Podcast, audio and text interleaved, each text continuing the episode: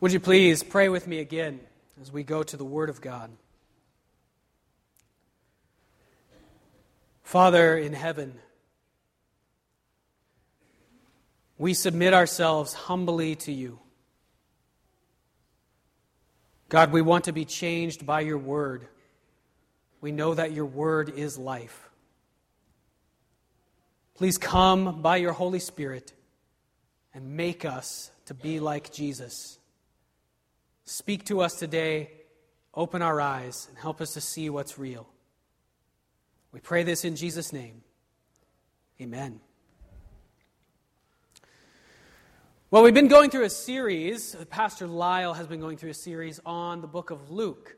And what's going to happen over the next few months is that Pastor Lyle is going to continue that series uh, in Luke, and every once in a while, we're going to have a little interruption to that series, and the interruption will be me. So here I am to interrupt you. Uh, the interruptions will come over the next, uh, I guess, three sermons that I preach from the book of Colossians. I'm going through Colossians in the youth group right now, and it's a book that I've been studying a lot recently.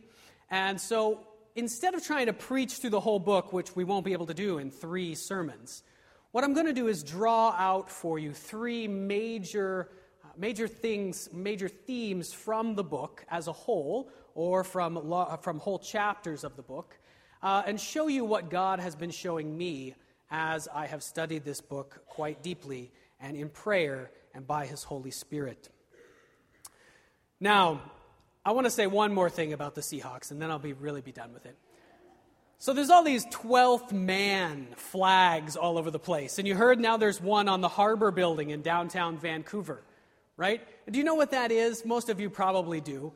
In football, there are 11 players allowed to be on the field at any time, 11 men.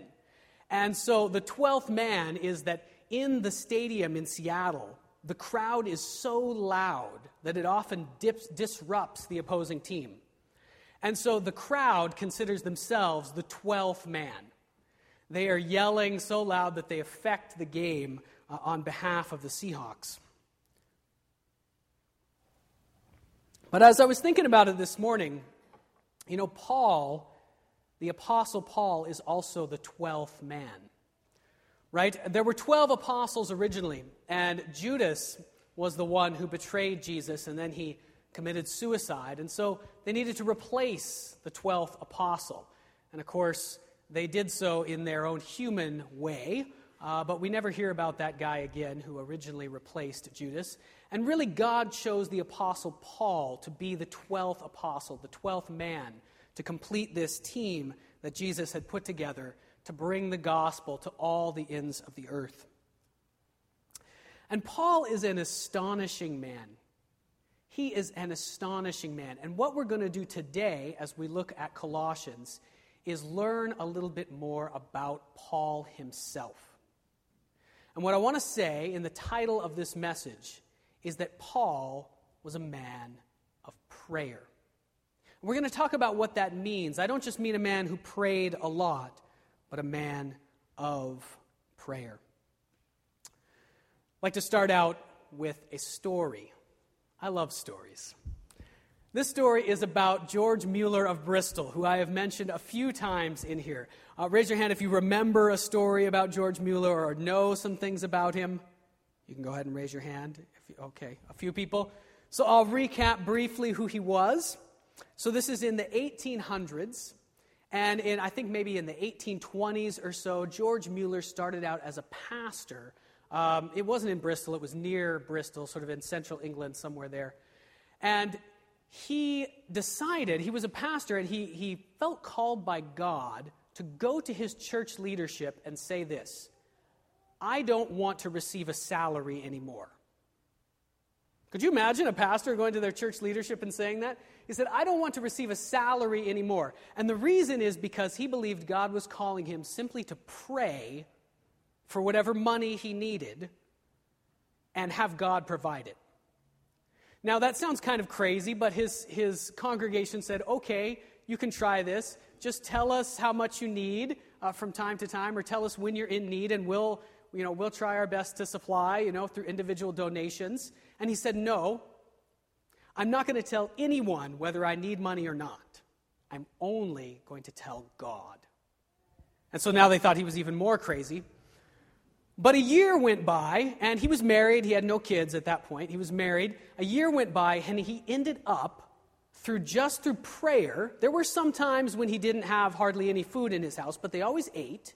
And he ended up at the end of the year with more money than he was making in his salary. He received through that year more money than he had made previously in his salary, actually almost twice as much. Maybe I should try this. I don't know. Not bold enough. So, so he ends up with almost twice as much. And then he feels led to go to the city of Bristol. And when he arrives in the city of Bristol, he's a pastor there for a little while. And then he feels God calling him to start an orphanage because there's all these orphans just running around on the street with nothing to do and, um, and living very bad lives. And so he begins taking in these orphans just into a home that he has rented and praying for everything that he needs. He never asks anyone for any money, he only asks God. And in addition, he only asks God for staff. He doesn't advertise for the staff of his orphanage that he needs. And this goes on for 40 years. And by the end of the 40 years, without having ever asked a single human being for money, only asking God, George Mueller was housing all of the orphans of the city of Bristol. All of them. He was housing over 2,000 orphans in two gigantic complexes. And all of it was organized through prayer. Now, that's the background. So here's the story about George Mueller. So he goes through his whole life doing this, and then at the age of 80, okay, 80 years old, he decides that God is calling him to be a missionary. He had thought God was calling him his whole life. He had felt that he would someday be a missionary. And at the age of 80, he senses now is finally the time. And so he begins traveling the world, again, just praying for his needs. And he preaches about faith in Christ and the, the ability of God to answer prayer and the life of prayer. He preaches all over the world. Preaches all through Europe. He was in Canada. He was in the United States. He ends up going on a tour through Asia. And one time, he's in China preaching. I suppose he doesn't speak Chinese, so he must be, he must be preaching through an interpreter or preaching to some of the, uh, the Europeans in China. And someone asked him this question. They said, George, you've got 2,000 orphans back in your orphanage in Bristol. You're all the way over here in China. Don't you need to be back home taking care of everything that needs to be done, administering those orphanages? And his answer was very interesting. He said, There are a few things that need to be done there, and I have my son in law to do those. But most of the work that I do for the orphanages, I can do right here. Most of the work that I do for the orphanages, he said, I can do right here. And that is because the primary work that Mueller did for the orphanages was prayer. He simply went to prayer for huge amounts of time every day and sought God for the specific needs that the orphanages had, and God would supply them.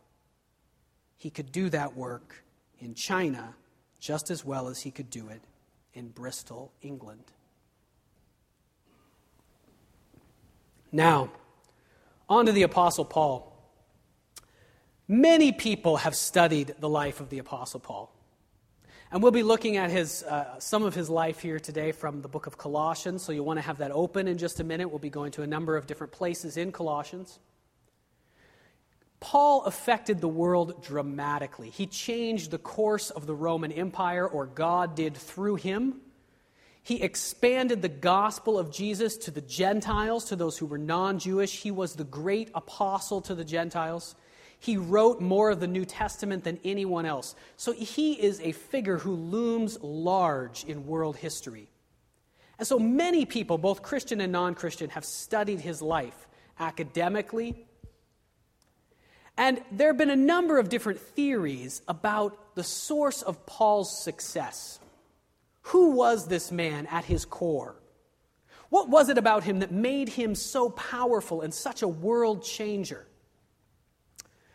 Some of the theories that have been put forth include this one that Paul was a fantastic organizer. Some have said that Paul, and we see him doing this in his life, he went around to all these different cities and he set up churches. And he put in place systems for those churches to run well. And so some have said that Paul's genius and the real source of his success came from his ability to organize and administrate. And he set up the church for the way that it would run in the future. Others have said, no, no, no, that's not the core of who Paul is. The core of who Paul is is that he was a great evangelist. You see, Paul would go to a city and he would preach and he would preach, and people would turn to Christ. People who never heard of Christ before would become Christians. And so his great ability was to preach and spread the word. Others have said, no, no, no, no, no. You got to understand how smart Paul was. Paul was so well educated, he studied under some of the best teachers and most well known rabbis of his day. And he was extremely smart. Some of his letters are actually very hard to understand because they're so deep, particularly the letter to the Romans. So some have said Paul was a great philosopher, he was a great intellectual. And I want to say today that all of these people are wrong. Paul was all of these things, of course, but all of these are only means that God used. The core of who Paul was is that Paul was a man of prayer.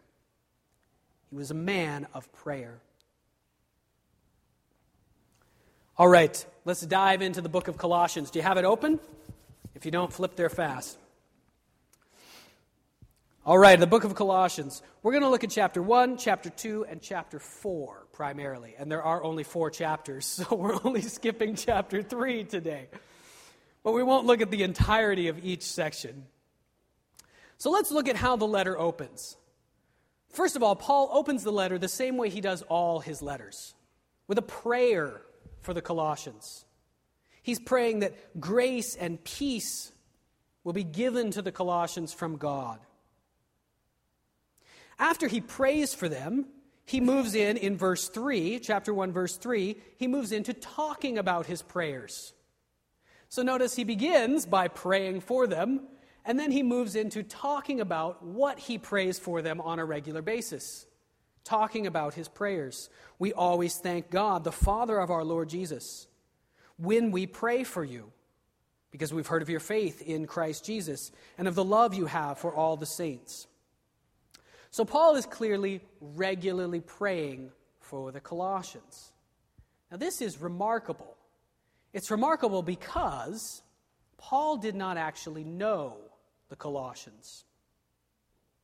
That's one of the reasons I decided to study this letter this year is that it's, it's a unique letter in the New Testament. He had never met the Colossians.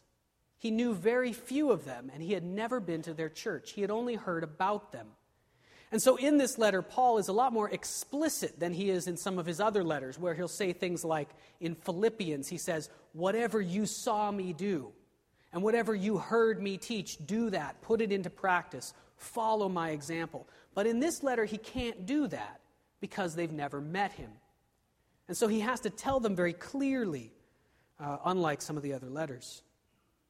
So he's never met the Colossians. Now, skip down to verse 9 with me. He's begun by talking, he's begun by praying for them. Then in verse 3 and verse 4, he's talked about what he's prayed for them. Then in verse 9, he starts to talk about, again, prayer. So as we move through the first chapter, he's talked about, he's prayed, and then he's talked about prayer and prayer. Those are his subjects so far. And here's what he says in verse 9 for this reason, because of all the, all the things I've heard about you and what I want to happen in your life, since the day we heard about you, we have not stopped praying for you and asking God to fill you with the knowledge of His will through all spiritual wisdom and understanding. And we pray this in order that you may live a life worthy of the Lord and may please Him in every way, bearing fruit in every good work growing in the knowledge of God, and being strengthened with all power, according to his glorious might, so that you may have great endurance and patience, and joyfully giving thanks to God the Father, who has qualified you to share in the inheritance of the saints in the kingdom of light. Now, there are so many words there, maybe it just rolls over your mind. I'm not sure. Paul is very deep, and you could get a lot out of almost every word that he puts into those sentences. But look at the opening there again with me in verse 9.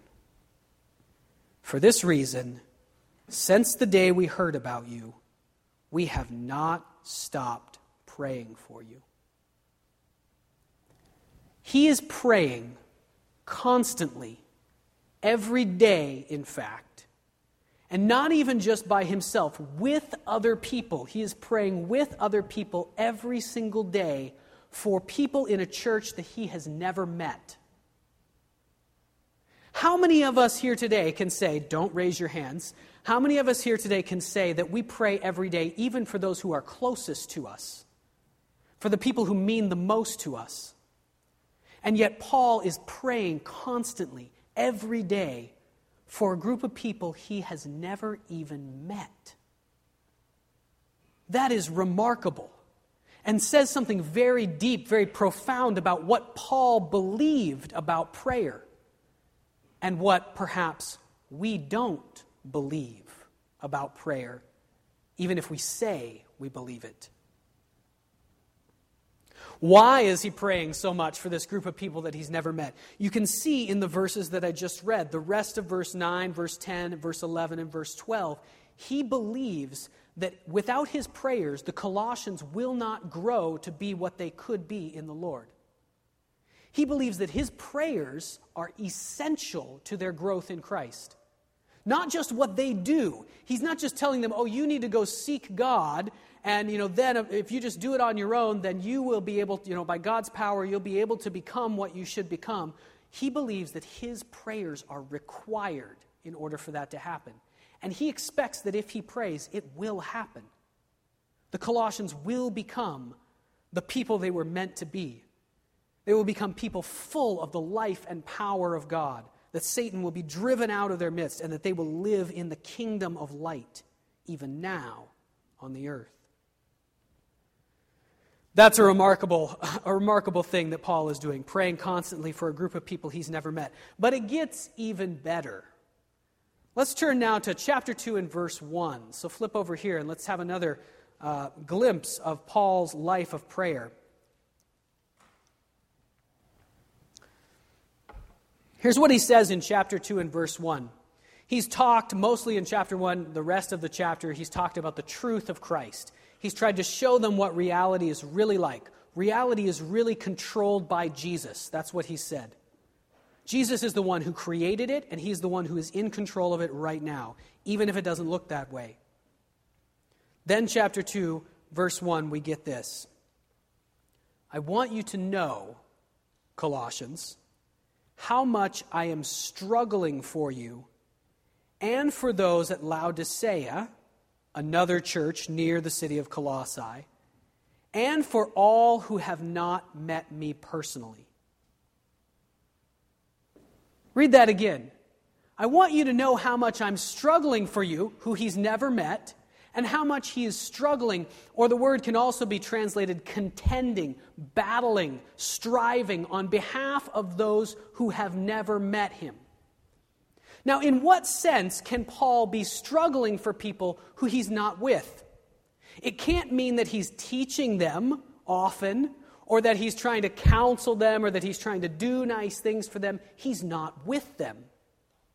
In what sense could he possibly be struggling or striving or battling on their behalf? The answer is that he is battling in prayer for them. He describes his life of prayer as a battle, almost like a competition, a war on behalf of the Colossians. He is going to war in prayer for them. And in verse 2 of chapter 2, we see what his purpose is. It's so that they could be encouraged in heart and united in love. And then they will have the full riches of complete understanding, and they will truly know the mystery of God, which is Christ. He believes that only through his prayers will the Colossians truly know Christ. And he begins to lay down his life on behalf of the Colossians. In verse 5, it gets even uh, more out of this world, if you can imagine that. In verse 5, he says, Though I am absent from you in body, I am present with you in spirit and delight to see how orderly you are and how firm your faith in Christ is. Do you catch that?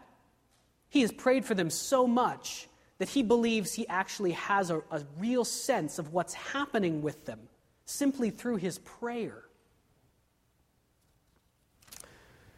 Next, let's turn over to chapter 4. And we'll be looking down at verse 12 in chapter 4. And this is, if you take a letter from the New Testament and you read the whole thing over and over and over again, make sure you don't skip the part with the hard names. You know, the part that, that seems like, why is this really here? It was okay for them there, but what do I need to know about Epaphras and Onesimus and Aristarchus and Archippus and all of these people that I can't even pronounce their names? Why do I need to know about them?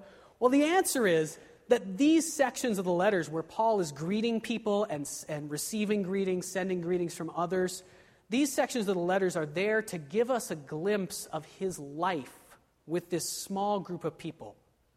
His life with these um, other evangelists that he and these other churches, the life of the early church. And in chapter 4, verse 12, we get an amazing glimpse into the life that Paul had with his closest friends. Uh, Epaphras is the, the man mentioned in chapter 4, verse 12. Epaphras is a man who had first preached the gospel to the Colossians. So you found that out earlier in chapter 1 if you'd read the whole thing. Epaphras was one of the Colossians, and he became a Christian, and he had preached the gospel to them and started their church. But Epaphras didn't stay with them. He had actually gone off on a missionary journey with Paul. And he was, at the time of, of writing this letter, he was with Paul in whatever city they're in. We don't know exactly. Um, but he was with Paul where Paul was in jail in this city. Paul writes the letter from prison, as he did most of his letters. Paul seems to have been in jail for like half of his life. So Epaphras is the one who told, the, who told Paul about the Colossians. And in chapter 4, verse 12, we read this Epaphras, who is one of you, he's one of the Colossians, and a servant of Christ Jesus, sends his greetings. He is always wrestling in prayer for you, that you may stand firm in all the will of God, mature and fully assured. I vouch for him that He is working hard for you and for those at Laodicea and Hierapolis. Paul says that Epaphras is wrestling in prayer on behalf of the Colossians. Again, don't raise your hand. Can you describe your prayer life as wrestling with God on behalf of other people? Is that your experience? Not only that, we see that this is actually the, the work that Epaphras does. This is the work. Epaphras is working hard for the Colossians, the Laodiceans, and those who are in Hierapolis. This is the primary work that he does for them. And we see here then what it means for Paul to be a man of prayer. He did not believe that his primary work was to go out and preach the gospel. That was part of his work, that was part of his calling for sure. But his primary work, the thing that bore the most fruit, the thing that was the most essential, and the thing he was to commit probably the most energy and time to, was prayer itself. I think this is, in fact, why, uh, why God put him in jail so often. Have you ever thought about how, in many parts of the world, the gospel is going forward powerfully and people are becoming Christians left and right? You know, in many parts of Asia and Africa, in China in particular, people are becoming Christians by the hundreds, by the thousands. We don't even know because a lot of it's hidden. And I've wondered for a long time why is that? That in these places where people are persecuted, where it's harder to become a Christian, where you could lose a lot, why is it that so many people are becoming Christians? For a long time, I thought it was simply because they were persecuted. You know, okay, so there, you know, there's persecution, and so that makes people more, uh, more intense in their faith, and I think that's true to a certain degree. But I was reading a book recently. It's a book called The Heavenly Man, and it's by a, a guy who was a pastor in China, and he spent a lot of time in jail. And he actually, I think, spent more than half of his ministry while he was in China. He spent it in jail. And at one point in the book, he observes this about his own life. He says, When I was in prison, I would pray all the time. It was the main thing that I did because there was nothing else I could do. But when I got out of jail, in the times where I had a few years where I could go out and do whatever I wanted and preach the gospel, I spent most of my time doing the work of the church, and I neglected prayer. And my times in prison bore far more fruit than my times outside of prison. And it occurred to me that what if what if one of the reasons that the gospel is spreading so fast in some of these countries where Christians are persecuted is because so many people are in jail and they have nothing to do but pray to God? They're not distracted by all the things that distract us. They're not busy doing all the other church work and neglecting the main work, which is prayer. This is the work this is the core of Paul's life, just as it was the core of Jesus' life, right? Don't we see that in Jesus? What did he do before he began his ministry? He went out and fasted and prayed for 40 days. For a month and a half, he did nothing but pray. A month and a half. And we wonder where's the power of God in our church today? Where has it gone? Now, I'm afraid that what many people will do when they hear this message is they'll think, okay, that's crazy. Paul prayed a lot. He dedicated his main work to prayer, but that's Paul. He's the great apostle to the Gentiles. He's this one who saw Jesus visibly on the road to Damascus. I'm not Paul. I'm not Jesus. Let's look at one more place in the book of Colossians. You stay in chapter 4 here, and I want you to look at verses 2 to 4 with me. Chapter 4, verses 2 to 4. Paul says this Devote yourselves to prayer, being watchful and thankful. Uh, the word watchful there may well mean waking up in the middle of the night and praying or praying until late in the night, as we see Jesus in the Garden of Gethsemane telling his disciples to stay awake and watch and pray. Verse 3 And pray for us too, that God may open a door for our message, so that we may proclaim the mystery of Christ, for which I am in chains.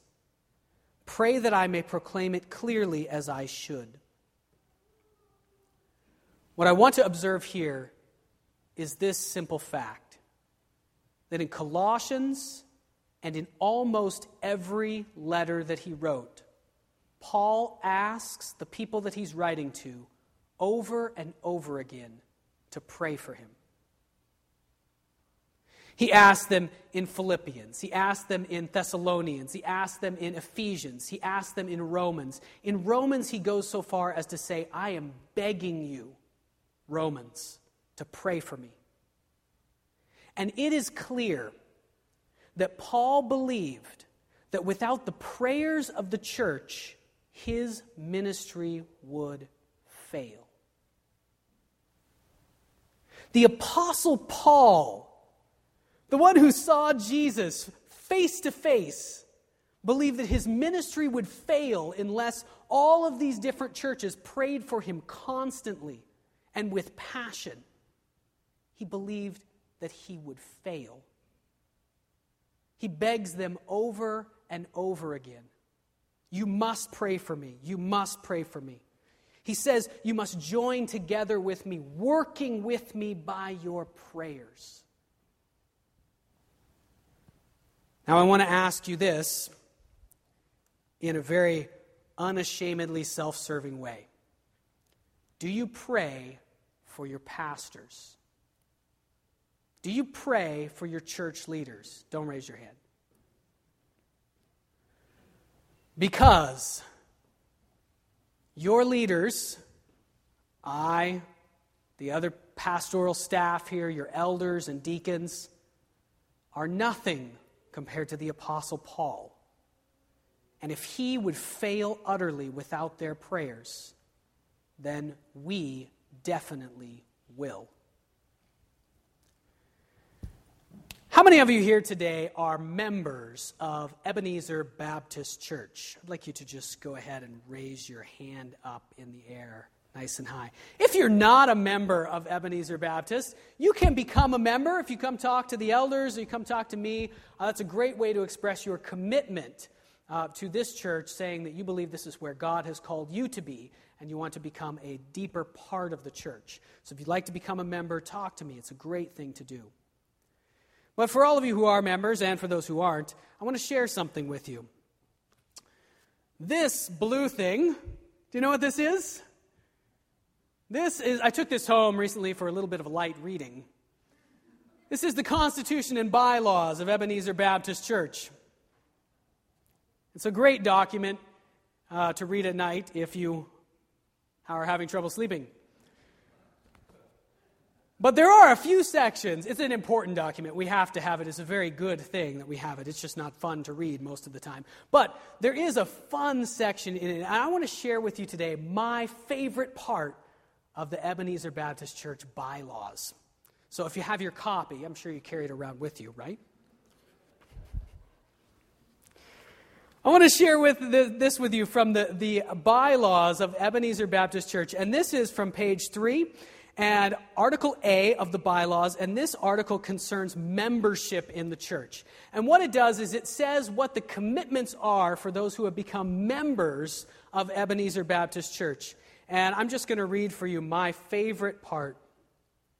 Here it is It shall be the duty, the duty of all members of the church to live a pure Christian life to honor and esteem their pastors and to pray for them fervently and daily.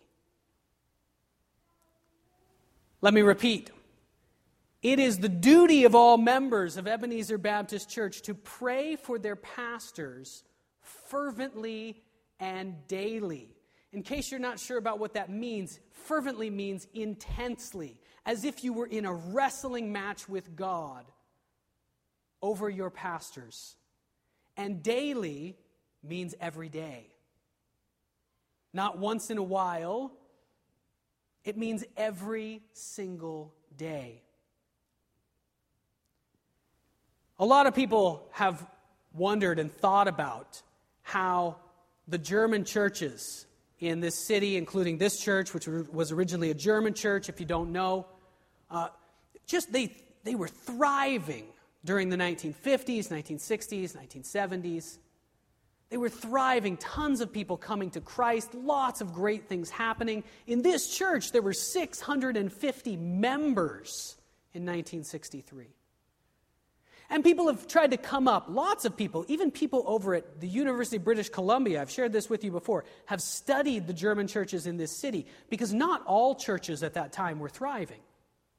They studied the churches and said, how was it that they were thriving so much in those days? They come up with all kinds of answers. Maybe it was because there was so much immigration. That was the main reason.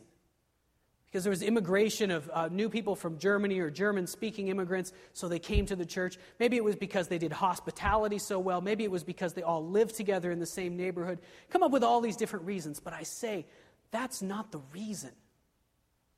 Those are just the means that God used to cause the church to grow. If this really happened, what it says in this document, to any significant degree, if any significant part of those 600 members were praying fervently and daily for their pastors, for the church, for new believers, for their leaders, God was answering their prayers in all of these ways. These people had just come out of, many of them, out of uh, the experience of World War II. Do you think that taught them how to pray? It taught them how to pray. But we are distracted and we tag prayer on like this little extra in our lives. I'll just finish up with one more story. And this story is about me. I didn't grow up in the church. Many of you know that. I became a Christian when I was 20 years old. And I don't know how many of you didn't grow up in church or can remember a significant time in your life when you were not a believer. But if you can or if you can't, I want to remind you or tell you what it's like to live in the world without Christ. It is not just whatever, it is the state of being lost. I can remember distinctly from my time growing up just how empty the world seemed to me and all of my friends. My friends and I, my brother and I used to talk about constantly how meaningless life was. When I was in high school, I spent a lot of time building a really fast car so that people would think I was cool. And then I drove it around at over 100 miles an hour. And I remember driving it that fast with the feeling inside of me thinking, I kind of wish it would just flip or crash so that all of this garbage would end. That's what life is like outside of Christ. People without Christ are not just okay, they are lost. They don't have meaning in their life. They don't know the truth. They are going the wrong way, and their life is like death. Many of them realize it. Many others have lived so long in it, they've become hardened to it. But that doesn't make them any less lost. Thousands and thousands of our teenagers today who haven't lived long enough in it to be hardened by it commit suicide, cut themselves, go through incredible battles of depression because of the meaningless and emptiness of the life that they live. When I was 20 years old, I was in my bedroom by myself reading the Bible, and God spoke to me in a very clear way. And I became a Christian. And my life is not perfect now. There is lots of suffering in Christ. But my life is flooded with joy and meaning and peace that was never there before. I live in the kingdom of the Son of God, and it is so much better. But for a long time, I thought that that just happened to me because God chose me. God just decided to do this for me. I don't know why He hasn't decided to do it for so many other people yet. Maybe He will, maybe He won't. But clearly, there were no other human beings involved in my conversion to Christ. It was just me and God. And then in 2009, my grandfather, who was a Christian, my parents were not Christians when I was growing up. My grandfather, who was a Christian, died. And I went to his funeral. And after the funeral, a man came up to me and he said this. He said, During the 1980s and the 1990s, I was your grandfather's prayer partner. And for 15 years before your conversion, your grandfather and I met together every day and prayed for you. For 15 years. What kind of belief, what kind of faith, what kind of intensity does that take? For 15 years, I didn't show any sign of becoming a believer. I got worse and worse. And then suddenly, at the end of the 15 years, God answered the prayer. I became a Christian in my bedroom by myself.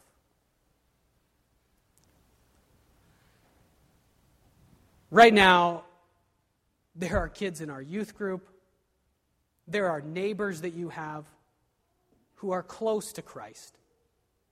Maybe they want Him, they want a way out in their lives. But God has chosen to lock up the power of the Holy Spirit in the church. John Wesley used to say that God does nothing except in answer to prayer. He has given the power, the keys to his kingdom to the church, and they can only be opened through prayer. Constant, fervent, daily prayer for those around you. If we pray for them, they will come in. If we don't, they won't.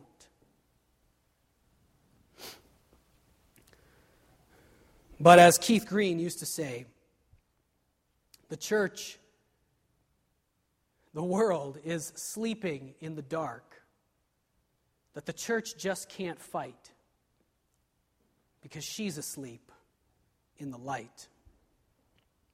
Let's pray.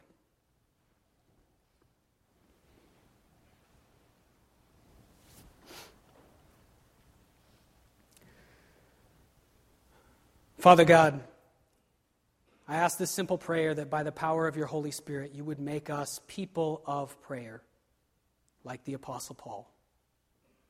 Amen.